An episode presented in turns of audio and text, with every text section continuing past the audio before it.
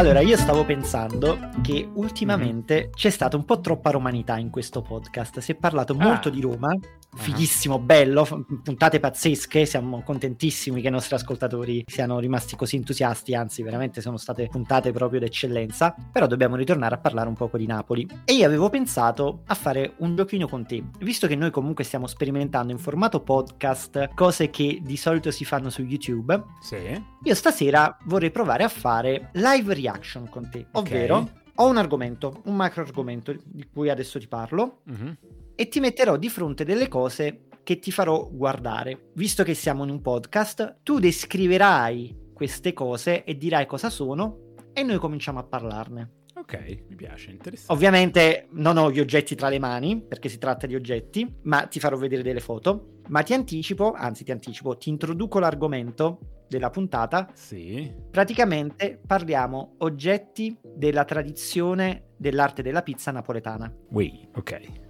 Quindi oggetti che fanno parte dell'equipaggiamento tradizionale dei pizzaioli napoletani, che hanno un nome, hanno una funzione, ma soprattutto hanno anche degli aneddoti, delle leggende, delle tradizioni legate a loro. Ci sono tante cose da dire. Ti piace? Quindi cominciamo? Molto. Cominciamo, perfetto. Perfetto. Allora io vado a mostrarti il primo oggetto. Partiamo facile, perché poi alcuni probabilmente li conoscerai, altri invece potrebbero essere nuovi per te o per i nostri ascoltatori. Ok. Questo è il primo oggetto che ti mostro tu sai già di cosa si tratta perché so già che l'hai visto, quindi comincia a descriverlo e poi voglio che tu mi dica il nome che attribuisci a questo oggetto. Allora, è un'oliera in eh, rame e ottone, direi, con una forma classica da oliera, cioè un corpo centrale a tronco di cono, con un coperchio rimovibile, poi un manico e un beccuccio molto sottile che serve appunto a distribuire l'olio sulla pizza. Hai fatto una descrizione eccellente. Lo scopo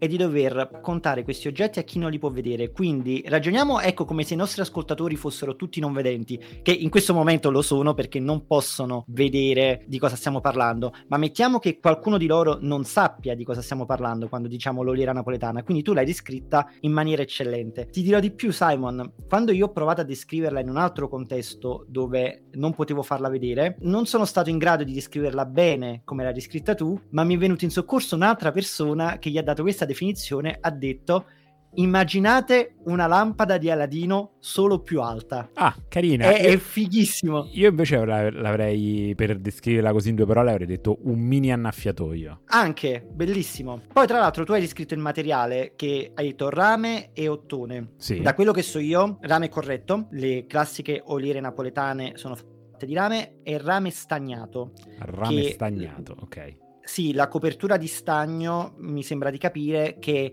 è un'ulteriore pellicola che serve per proteggere il metallo principale, il rame, dalla corrosione naturale. Tra l'altro, però, io ti avevo chiesto di attribuire un nome a questo oggetto. Tu come l'hai chiamato? Oliera. In realtà, il nome della classica oliera napoletana da pizzaiolo è Agliara Agliara? Agliara, esattamente. Eh, perché è, è, una, un nome particolare. È dialettale per oliera oppure no, non c'entra niente? Non ne ho la minima idea perché io questo termine l'ho sentito solamente applicato a questo tipo di oliera, non, non ho mai sentito parlare di nessun'altra cosa con questo termine ed è un termine tipicamente napoletano Ma perché è, poi tra l'altro è un termine di uso corrente cioè tu ti senti, senti dire al banco della pizzeria passami l'agliara beh io generalmente non lavoro al banco della pizzeria quindi non so però, come però sei napoletano Peppe, dovresti, dovresti, dirmelo. Ma il punto è che questo è uno dei termini che fanno parte del linguaggio dei pizzaioli napoletani. Tra l'altro una cosa a cui dovremmo dedicare una puntata intera piccolo, piccolo teaser per il futuro. Però è un uno di quei termini che indica precisamente una cosa nella lingua napoletana, in questo caso l'oliera dei pizzaioli, che tra l'altro è ormai diventato quasi uno standard della pizza napoletana anche all'estero, se fino a poco tempo fa era un oggetto peculiare della tradizione napoletana, intesa proprio della pizza fatta a Napoli, quindi la vedevi solamente sui banconi dei pizzaioli, sui banconi delle pizzerie a Napoli, adesso è diventato un oggetto talmente mainstream perché giustamente la pizza napoletana è stata esportata all'estero. Prima È stata esportata dai vari pizzaioli che vanno all'estero e poi le varie tradizioni sono state apprese dai pizzaioli all'estero che poi sono venuti in viaggio a Napoli, hanno visto questo souvenir, se lo sono portati come oggetto collezionabile, come oggetto simbolo del pizzaiolo e hanno cominciato a diffonderlo per il mondo. Tu non hai idea di quante pizzerie, in quante pizzerie io sia stato nel mondo, anche non gestite da italiani o napoletani, E dove presente trovato la oggetto. Iara. Ho trovato la Iara ed è una cosa fighissima perché tra l'altro la Iara si porta dietro anche una tradizione ed è una tradizione molto napoletana che l'associa a un altro oggetto simbolo della napoletanità, un souvenir classico che tu ti dovresti ricordare, Il, il corno il cornicello, esatto. che campeggia qui nello studio romano di Che Pizza Podcast, è qui che mi, che Esatto, mi che poi- veglia. Eh, Che poi ha un nome, anche il cornetto ha un nome particolare, vero? Cornicello, cornicello, napoletano. cornicello, che va sempre regalato perché altrimenti non porta fortuna e va anche attivato? Esatto. La Iara è esattamente la stessa Va cosa. attivata? No, non va attivata, Però va però diciamo regalata. Andrebbe solo regalata. Ah. Credo che questa sia una sorta di auspicio di buona fortuna per un pizzaiolo che voglia intraprendere un'attività. Questa cosa me la sto forse un po' inventando. Adesso io sto dando una motivazione a quella che è la tradizione, ovvero quella di regalare la Iara. In realtà non so quale sia la motivazione dietro, anzi sarebbe interessante chiederlo ai pizzaioli. Però è bello che un oggetto così semplice e tra l'altro così funzionale si porti dietro un carico di, di esoterismo e tra l'altro un'altra cosa particolare di questo oggetto è proprio il materiale di cui è composto che è il rame e del rame ne potremo parlare però andando a vedere il prossimo oggetto Oh Gesù, che cos'è questo? Ok, questa è bella, mi è piaciuta subito la reazione che hai avuto. Prova adesso a descriverla. In questo caso sei svantaggiato dal fatto che non sai cos'è, quindi devi proprio descrivere l'oggetto che hai di fronte a te. Oh madonna. Allora, è una specie è una specie di pentola, sempre di rame. Il rame la, la fa da padrone. Sopra ha delle aperture coperte da una metà cono, sono tipo quattro aperture, quindi sembra tipo uno sfiato. Mm, Però c'ha un aspetto anche un po' inquietante, sembra pure un po' un'urna per le ceneri. È abbastanza, è abbastanza strana. Non ho la più pallida idea di cosa possa contenere, anche perché non se ne percepiscono le dimensioni. Quindi potrebbe essere una cosa piccola che tipo è, è un barattolino per contenere il, il formaggio grattugiato che va sulla pizza. No, assolutamente no, però posso dirti che sei bravissimo a descrivere gli oggetti. Guarda, sei proprio nato per fare il podcaster, Grazie, Simon. grazie. O il battitore, Allora, da- chissà- o il battitore d'asta. Eh, esatto. Battitore d'asta Allora, di cianfrusaglie. Chissà se i nostri ascoltatori, quelli soprattutto più pratici, ci saranno arrivati dalla tua descrizione, perché quella che hai appena così elegantemente descritto è la stufa in rame per le pizze, Ah, che veniva utilizzata dai venditori ambulanti di pizza che giravano per Napoli lo so, lo so, ci si mettevano le pizze per tenerle calde dentro. Esattamente, fino a neanche poco tempo fa, diciamo fino a poco dopo la seconda guerra mondiale, c'erano questi venditori ambulanti che giravano per le strade di Napoli portando questa enorme pentola di rame dove le pizze che erano state preventivamente acquistate dalle altre pizzerie venivano tenute in caldo e poi vendute al pubblico. Era una sorta appunto di servizio di pizzeria ambulante, un misto tra Glovo e la pizzeria che ti viene fino a casa. Pratica- praticamente Però lo zaino bella- di, di Glovo. uno zaino di globo però tenuto sul davanti. Io adesso ti faccio vedere un'altra foto che tu mi andrai a descrivere. Cosa vedi in questa foto?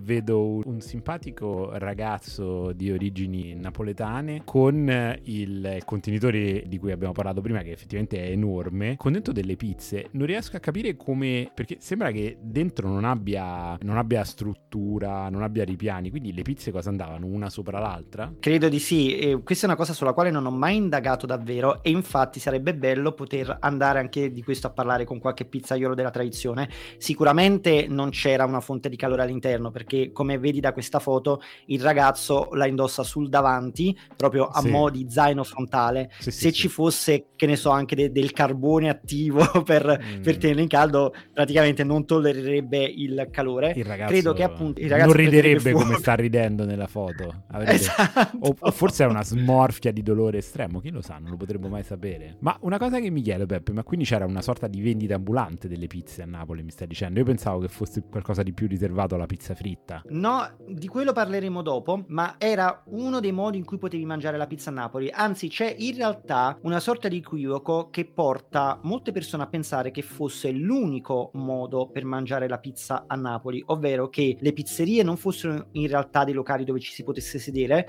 ma fossero solo dei laboratori che producevano pizze e li vendevano a questi venditori Ah. ambulanti. Era anche così, era anche così. Molte pizzerie vivevano solo di quello, non avevano proprio un'attività a sedere, cioè non avevano il permesso per Mhm. far sedere le persone, ma producevano e poi rivendevano a questi ragazzi. La mia ipotesi è che appunto eh, questi ragazzi, che poi noi diciamo ragazzi, in realtà erano persone di tutte le età, comunque comprassero tipo all'ingrosso e poi rivendessero al dettaglio.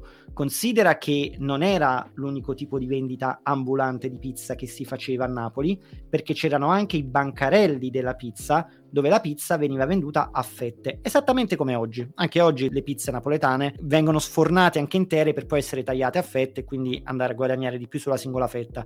Questo oggi lo fanno direttamente le pizzerie o le rosticcerie.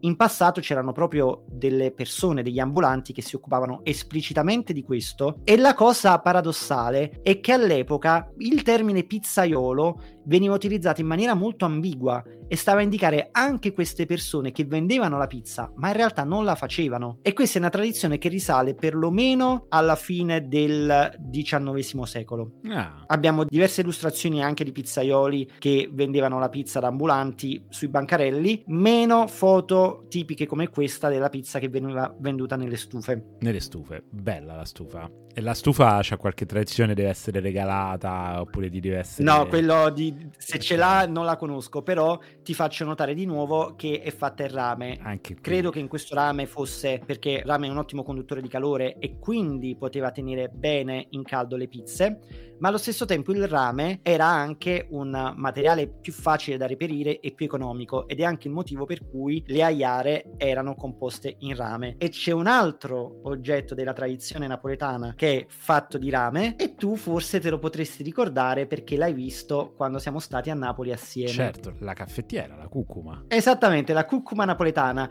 che quella in realtà è un prestito dalla Francia, solo Ah. che all'epoca erano fatte di latta, se non mi ricordo male, ma poi vennero riconvertite in rame a Napoli. Quindi il rame abbondava parecchio nella tradizione culinaria Tradizione napoletana. napoletana. Bello, bello, ci piace. E infatti il prossimo strumento che ti faccio vedere è una cosa che potrai aver già indovinato perché l'hai appena menzionato. Allora, adesso mi hai messo davanti quello che è uno proprio dei, dei miei oggetti del desiderio, uno dei miei sogni. Quando potrò costruire la mia cucina dei sogni lo farò. È il catino, la tinozza di olio bollente presente su tutti i banchi delle pizzerie che fanno pizza fritta a Napoli, dentro cui i pizzaioli buttano le pizze fritte che lì dentro si gonfiano e diventano questi palloni giganti di felicità e le girano poi praticamente con un bastone di metallo ed è una cosa fantastica. Hai nominato solo uno dei due strumenti perché C'è un uno è il bastone bastone e una specie di race di mestolino anche che serve per fare il bagnetto di olio. Ma Si è- chiama schiumarola. la schiumarola, sì, la schiumarola, la schiumarola. Ma poi ti dico, Esatto, voglio che, serve, che serve per gettare,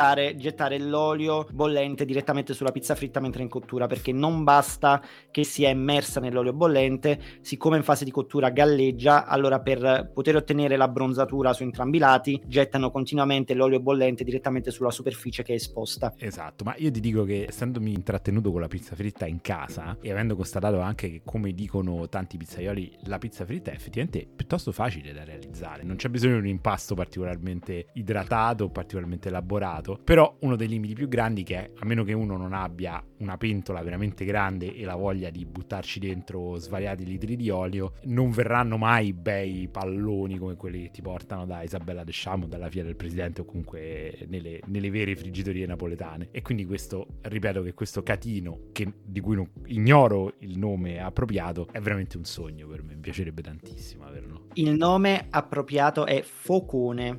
Focone. Sì, posso solo immaginare che l'etimologia venga da fuoco, ovvero da, dall'elemento primario di la fonte primaria di energia che fa bollire l'olio. Senti, e... Peppe, ma adesso ti, ti rilancio io perché accanto al focone c'è sempre un altro catino, sempre di metallo, che però è tipo a forma di cappello rovesciato e mi sembra che diciamo il buco del cappello sia riempito da una sorta di retina e da dove mettono a scolare dall'olio le pizze fritte. Quello come si chiama? Mi cogli in contropiede perché io non l'avevo nemmeno preventivato tra gli oggetti da segnalarti, quindi tu l'hai individuato nella foto che ti sto facendo vedere e quello è un altro strumento fondamentale non solo per la pizza fritta ma anche le altre fritture come hai detto tu, è una sorta di piatto a forma di cappello dove la parte piana è sopraelevata e poi c'è una parte profonda che si trova sotto la parte piana che è forata, così che là si possa fare l'olio e la parte profonda raccoglie tutto l'olio. Però io purtroppo il nome non lo conosco. Tu lo sai come si chiama? Assolutamente no. Ah, ecco, io pensavo che tu in realtà mi volevi cogliere impreparato per no, potermi no. rilanciare no, il nome. ti colgo impreparato dalla mia impreparazione. Però insomma, ah, okay. abbiamo, sì, effettivamente abbiamo, abbiamo parlato di, stiamo parlando di due,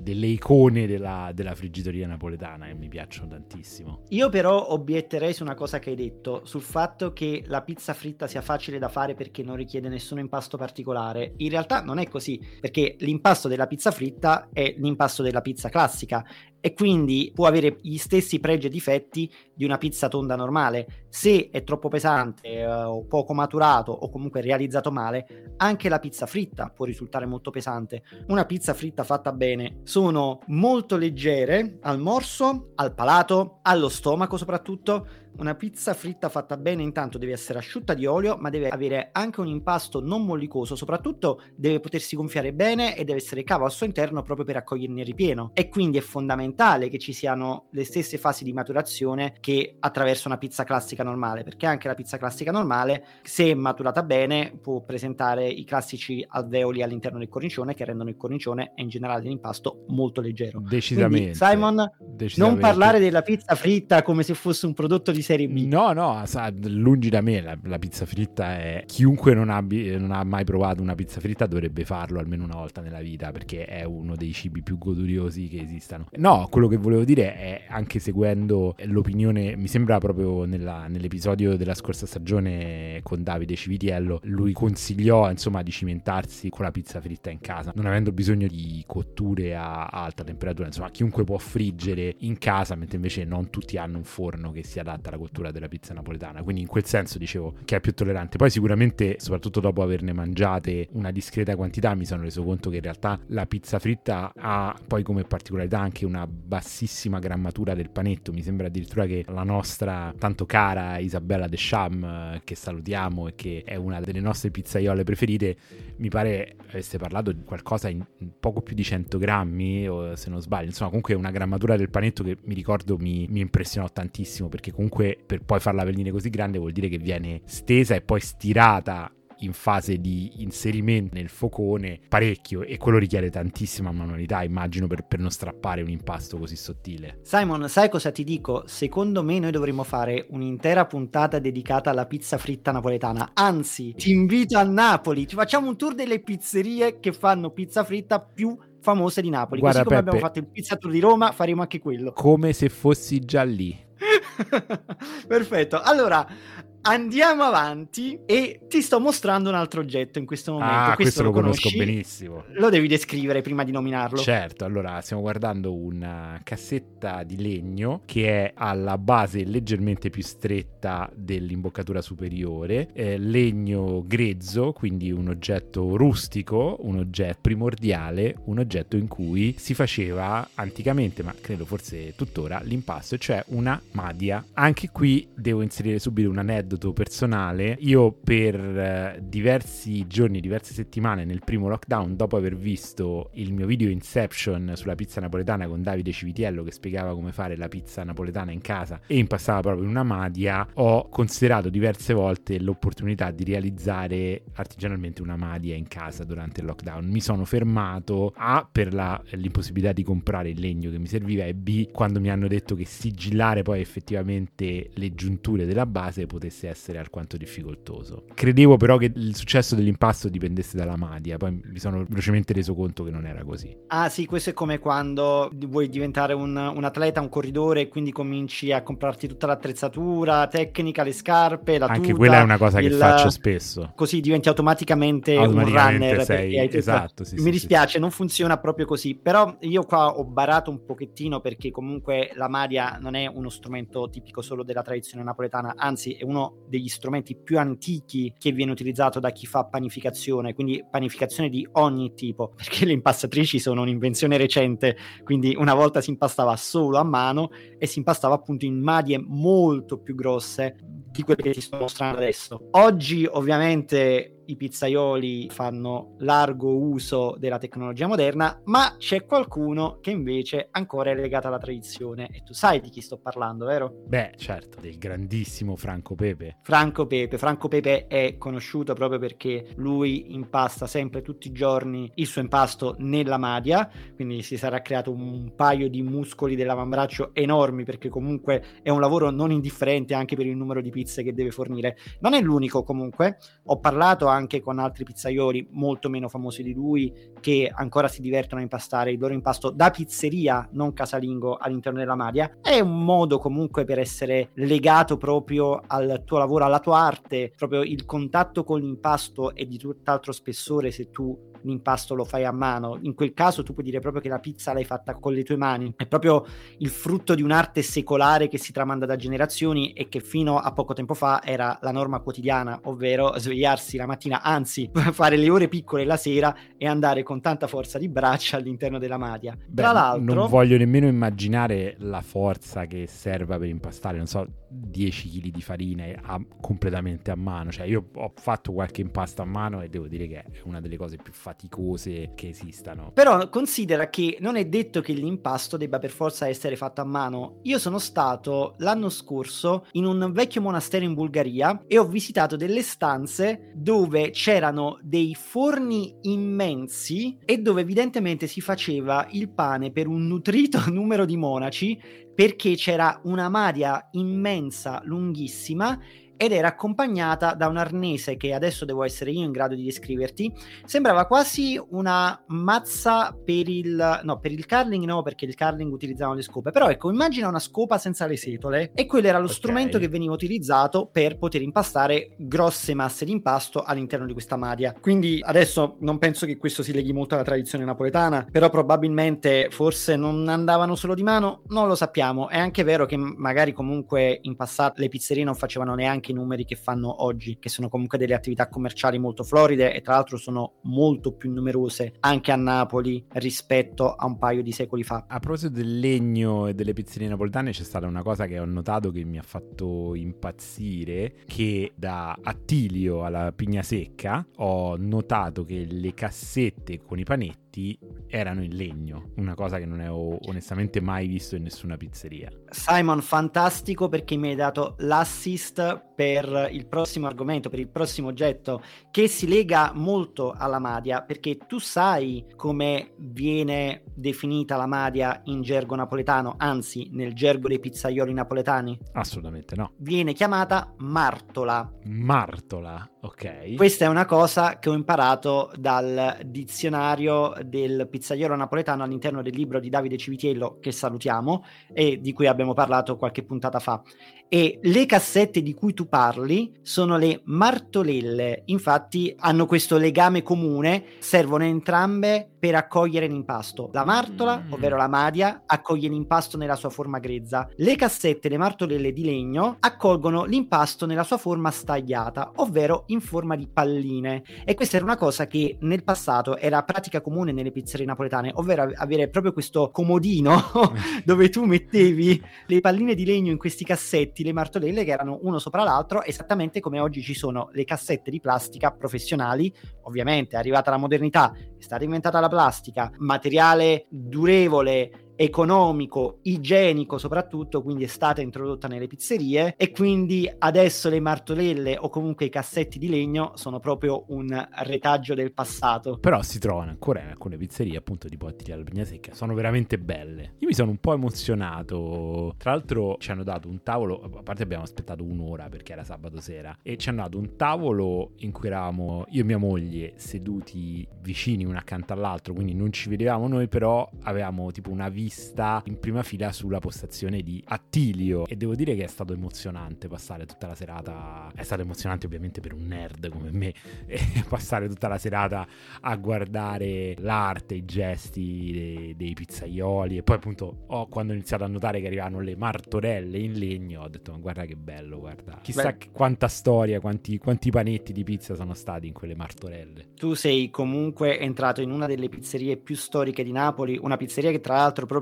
nell'aspetto, nell'atmosfera, nelle gestualità che hai descritto rappresenta la quintessenza della tradizione napoletana dell'arte della pizza. Attilio è terzo di una lunga generazione di pizzaioli, ha portato avanti l'attività del padre che a sua volta l'ha portata avanti dal nonno, quindi è una famiglia storica. Si notano in quella pizzeria tanti cimeli e la cosa più bella è che Attilio è uno di quei pizzaioli che è sempre e costantemente dietro al bancone. E lui ha un nome, ha un nome che è determinato proprio dalla sua storicità, cioè come pizzaiolo della tradizione e come portatore di un nome importante di un locale storico di Napoli. Però ecco, lui non utilizza il suo nome per portare gloria a se stesso, diciamo per diventare uno di quei pizzaioli perpompati dai media e acquisire fame e notorietà. Lui è lì sempre, tutti i giorni, dietro al suo bancone, nella sua piccola pizzeria, a fare la sua pizza tradizionalissima e veracissima e a far felice gli abitanti del quartiere, la Pigna Secca, che sono praticamente di casa, sono tutte comunque persone che guardano una pizzeria come quella di Attilio, come la classica pizzeria di quartiere, che, che non tradirebbero mai, non andrebbero mai in nessun'altra pizzeria perché quella è la loro ancora di salvezza, è la loro certezza, vogliono andare là tutti i giorni o anche solo una volta a settimana per mangiare quella pizza. E comunque quella pizzeria riceve anche tanti turisti, ha comunque una sua notorietà anche al di fuori di Napoli, però rimane là piccola nel suo angolo a preservare la tradizione napoletana ed è una cosa meravigliosa secondo me. Splendida, sì, sono d'accordo. È stato uno dei posti più romantici a livello di pizzerie che, abbia, che abbia mai visitato. Me la sono veramente goduta quella pizza da Attilio. Non vedo l'ora di tornarci. Eh, senti, ma non è un caso che questo romanticismo della tradizione, questa nostalgia dei tempi andati è rappresentata da un materiale come il legno, che è comunque un materiale che ci riporta sempre alla mente un modo antico di vivere, come un po' le, le baite in montagna che sono sempre fatte di legno e quindi hanno sempre quell'atmosfera tutta più fascinosa. E quindi io, senza farti vedere un'altra immagine, qua invece ti lascio lavorare l'immaginazione, ti chiedo qual è quell'altro oggetto della tradizione della pizza napoletana che è fatto in legno, che tradizionalmente era fatto in legno e che oggi raramente si vede. La pala. L'hai detto con poca, con poca convinzione, come no, mai? Eh, perché non sono sicuro. Eh, sai perché? Perché ancora no, non ho capito bene, ma so che alcuni, anche a, nel mondo della pizza casalinga, fanno distinzione tra pala in legno per infornare e poi invece la pala in metallo per estrarre la pizza dal forno. Io onestamente ho sempre solamente usato pale in metallo, ho una pala in legno che però uso più come tagliere per presentare la pizza, anche se vedo che ha un una forma che fatta potrebbe essere anche adatta per infornare. Però onestamente non mi sono mai soffermato su questa cosa, ho sempre scelto il metallo per un, anche per una questione di comodità, di facilità, di pulizia. Tu che cosa mi dici al riguardo Peppe? Oh, la pala? La pala, quello che ti dico è che comunque la pala dei pizzaioli rappresenta la tradizione a tutto tondo. Tra l'altro questa non è una cosa che è legata strettamente alla tradizione napoletana, anzi proprio tu mi hai mostrato portandomi in giro per le pizzerie al taglio di Roma che la pizza al taglio fatta in forno a legna è accompagnata proprio dalla pala di legno, quella che abbiamo visto anche sulla copertina del libro di Bonci, che salutiamo Bonci anche se non ci calcola di striscio, però comunque lui sulla copertina del suo libro si fa rappresentare con questa bella pala per la pizza al taglio in mano completamente di legno. E quindi in quel caso la pizza al taglio rappresenta ancora la modernità, l'attualità. La pala in legno invece nella tradizione napoletana si sta un po' perdendo è legata al passato, perché come mm-hmm. giustamente tu hai detto, le pale in metallo sono comunque molto più agevoli e più igieniche da utilizzare. Poi tra l'altro con l'invenzione della pala forata, che credo sia avvenuta a metà degli anni 90, si è ulteriormente avuto una sorta di upgrade, di miglioramento dello strumento, perché con la pala forata tu fai cadere la farina in eccesso e allo stesso tempo fai evaporare, permettendo all'impasto di non umidificarsi troppo. Tutte cose che ovviamente non potevi ottenere sulla classica pala di legno, che era lo strumento principe, in quanto appunto una volta questi metalli non erano alla portata di tutti e gli strumenti erano fabbricati anche a mano da artigiani che, che te le facevano anche su misura queste cose. E la pala in legno oggi è rarissima da vedere nelle pizzerie. Guarda, secondo me ce n'è una che potresti però indovinare, se non ci sei stato potresti immaginare quale sia, una pizzeria che porta il nome della pizza napoletana nel mondo, più che altro porta un marchio specifico della pizza napoletana nel mondo e che ne fa un uso massiccio. Qual è? Michele. Esattamente, se vai in qualsiasi dei punti vendita delle pizzerie sparse nel mondo dell'antica pizzeria da Michele, vedrai sempre utilizzare la pala in legno, simbolo della tradizione. Per infornare, sì, non per girare. Tra l'altro, la cosa che mi piace sottolineare è che è uno strumento talmente rappresentativo della tradizione napoletana che quello che oggi vediamo poco a Napoli in realtà è diffusissimo all'estero, in un paese dove la pizza napoletana tradizionale ha raggiunto punte di eccellenza. Già so dove, in Giappone. Esattamente, in Giappone se entri nelle pizzerie napoletane in Giappone è molto difficile non trovare una pala in legno. Sempre per quella cosa di cui abbiamo già discusso in altre puntate, che i giapponesi amano riprodurre l'arte tradizionale in ogni singolo dettaglio, sono proprio maniacali da questo punto di vista, sono molto leali, soprattutto molto rispettosi e quindi importano anche gli strumenti per tenere fede alla tradizione. Tu considera che moltissimi dei giapponesi che lavorano oggi a Tokyo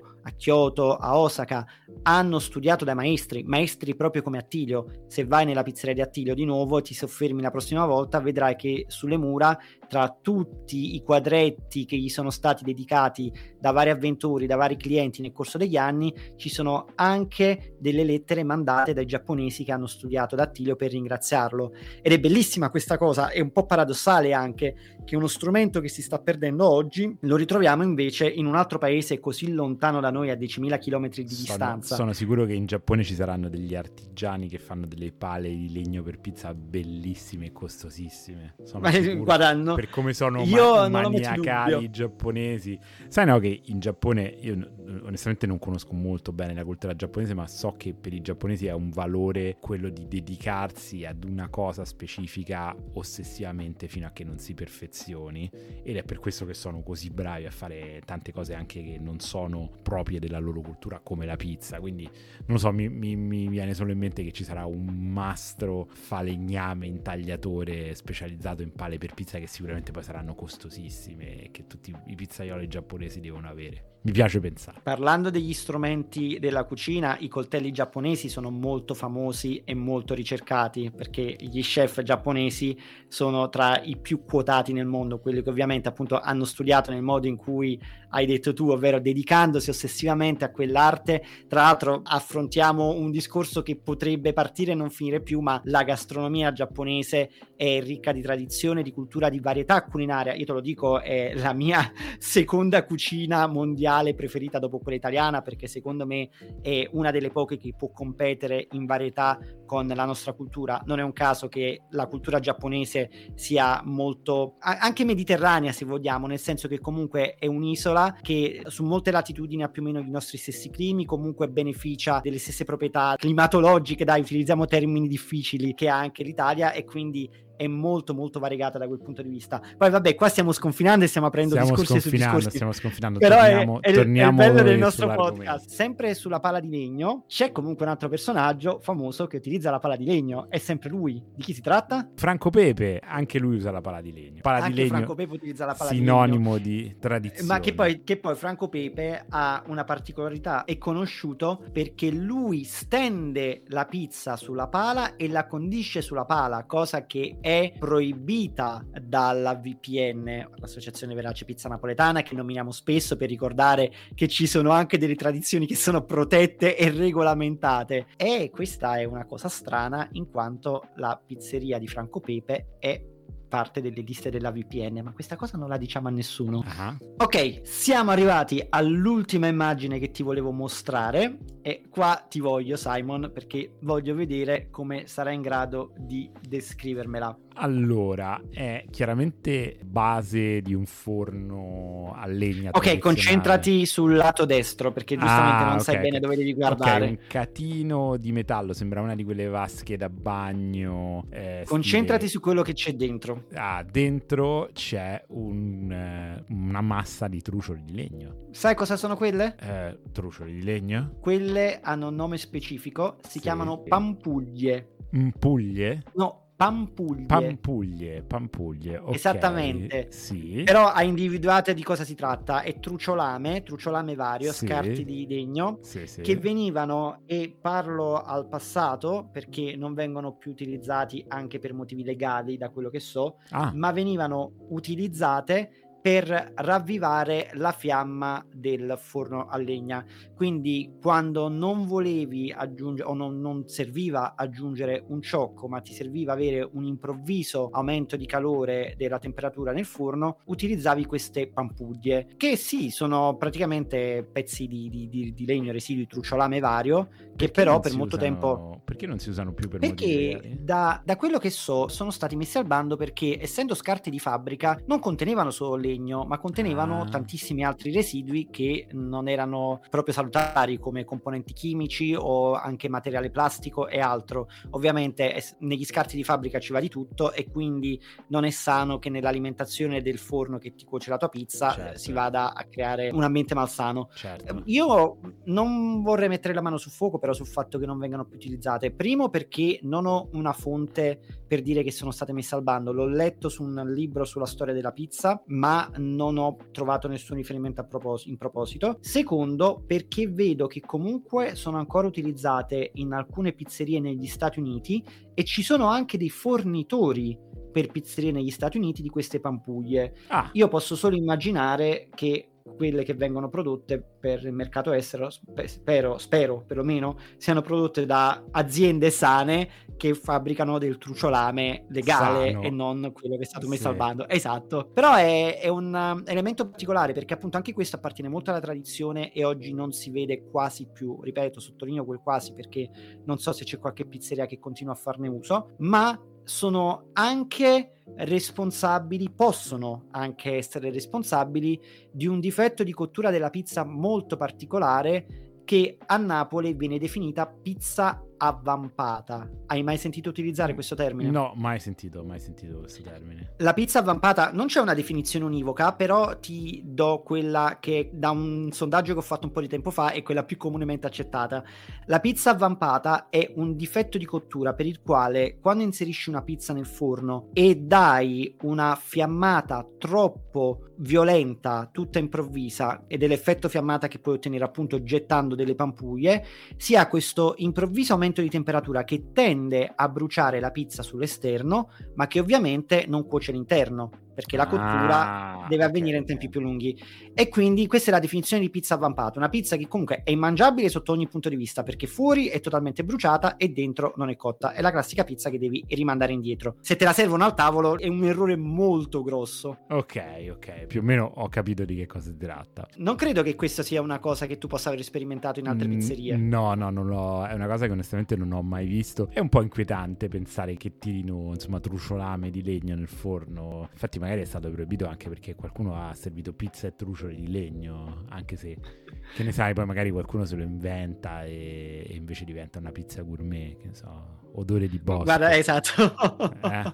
però, questi, però, è bello comunque ricordare tutti questi aspetti dell'arte tradizionale della pizza napoletana che comunque rischiano di perdersi nella memoria perché con l'avanzamento della tecnologia e anche un po' con la perdita delle tradizioni che oggi non sempre vengono ancora tramandate tramandate da maestro a studente o da padre in figlio perché si sta perdendo anche quella tendenza di voler crescere nelle famiglie di pizzaioli, di seguire le orme dei padri, dei genitori e soprattutto di passare 20 ore al giorno a dedicare la propria intera vita a un sì. mestiere che ti porta via tanto.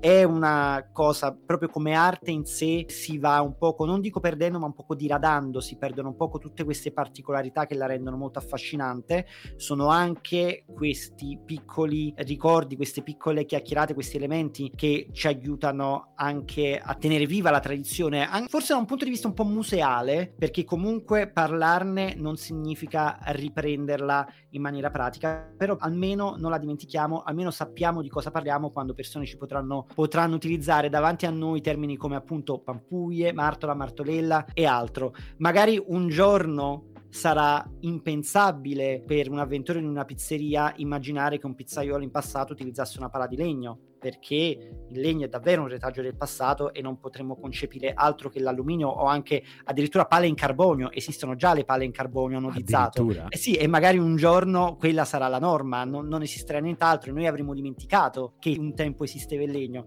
Quindi per me, eh, da napoletano, ritengo che sia molto importante tenere perlomeno viva la memoria di questi piccoli dettagli della tradizione che comunque tenacemente riescono a rimanere ancora ancorati alla, al centro storico di Napoli Napoli ancora in mano ad alcuni pizzaioli benemeriti. Ma io te lo dico anche da non napoletano che spero che rimangano vive queste tradizioni, anche perché comunque viva il progresso, viva l'innovazione, viva i nuovi materiali, ma senza andare in poi in quegli inutili esercizi di retorica in cui si dice che la pizza cotta al forno a legna ha un altro sapore, ma proprio il fatto che si preservi per il puro gusto di farlo, per, per il gusto della memoria, della storia, l'utilizzo di alcuni strumenti, di alcune gestualità, è secondo me una cosa importante. Siamo arrivati al termine di questa puntata che ha introdotto magari anche un format nuovo o magari sarà un unicum nel suo genere. Lo scopriremo solo vivendo o magari lo scopriremo in che modo, Simon? Potremmo chiederlo ai nostri ascoltatori che potrebbero darci un feedback su questa puntata, su questo nuovo format. Esatto, potremmo scoprirlo sul canale Telegram di Che Pizza Podcast. Sento puzza di call to action, Senti Simon. puzza di call to action perché sta arrivando la call to action perché oltre a trovare contenuti speciali speciali ed esclusivi come l'ormai leggendario podcast parallelo e oltre a poter interagire con noi e con gli altri illustri ed eminenti membri della community dei fedelissimi di Che Pizza Podcast potete darci sembriamo, anche sembriamo quasi una setta per come li stai descrivendo. Praticamente sì però una setta i nostri fedelissimi. Una setta cool una setta di cui vuoi, vuoi far parte. Una setta che non ti fa finire con un sacchetto in testa in una villa a Los Angeles. Un po' con te- un sacchetto di farina in testa un po', te- un po' tetra questo questa, ma non, non, la tagliamo. Oltre a tutte queste cose bellissime, potrete anche darci il feedback su format nuovi come questo. Vi è piaciuto? Vi ha fatto schifo? Vi ha annoiato? Vi ha divertito? Ne volete ancora? La cosa bella dei nostri fedelissimi è che non si fanno problemi a dirci se una cosa gli è piaciuta o meno, se gli ha fatto schifo o meno. Quindi, mm. anzi, venite, noi abbiamo bisogno di questi feedback. No, eh, la loro fedeltà è equiparata soltanto dalla loro sincerità. E però ti posso dire, questa cosa mi piace perché sono fedelissimi, sono affezionati, sono grandi ascoltatori, ma non hanno peli sulla lingua ed è esattamente per quello che gli vogliamo bene. E se vi volete unire a questo gruppo di affezionati ma anche spietati, oserei dire ascoltatori, sono, sai, i logionisti del teatro della scala, quelli quelli che, il cui giudizio alla prima della scala fa più paura, no? Non sono i VIP, ma sono quelli che sono abbonati da anni, ecco, sono un po' tipo loro. Però noi siamo fortunati, Simon, perché i loro giudizi sono spesso e volentieri anche molto lusinghieri. Infatti, io vorrei cogliere l'occasione per leggere due delle ultime recensioni che ci hanno lasciato su Apple Podcast, Sentiamo. l'unica piattaforma di podcast dove potete addirittura scrivere una recensione e Simon sono quasi emozionato da leggerle perché veramente ci riempiono di belle parole. L'ultima ci arriva da Domenico Valente che intitola Non solo pizza, un podcast abbastanza unico nel suo genere. Parla dell'uomo e delle storie che sono dietro il variegato mondo della pizza, perché la mangi in tre minuti, ma potresti lavorarci anni prima di ottenere un prodotto perfetto. Ascoltate e gustatevi tutte le puntate. Questa è quella di Domenico Valente che mi ha fatto rabbrividire. È bellissima. Ma adesso... Mi piace l- abbastanza unico nel suo genere. Siamo abbastanza unici. siamo abbastanza unici, sai, non siamo così Dai. speciali. Però ne abbiamo un'altra, ne abbiamo un'altra. Abbiamo questa di Gono Cocco che si chiama Mondo Pizza da ascoltare. No, in realtà sarebbe Mondo Pizza da ascoltare, però mancano due R.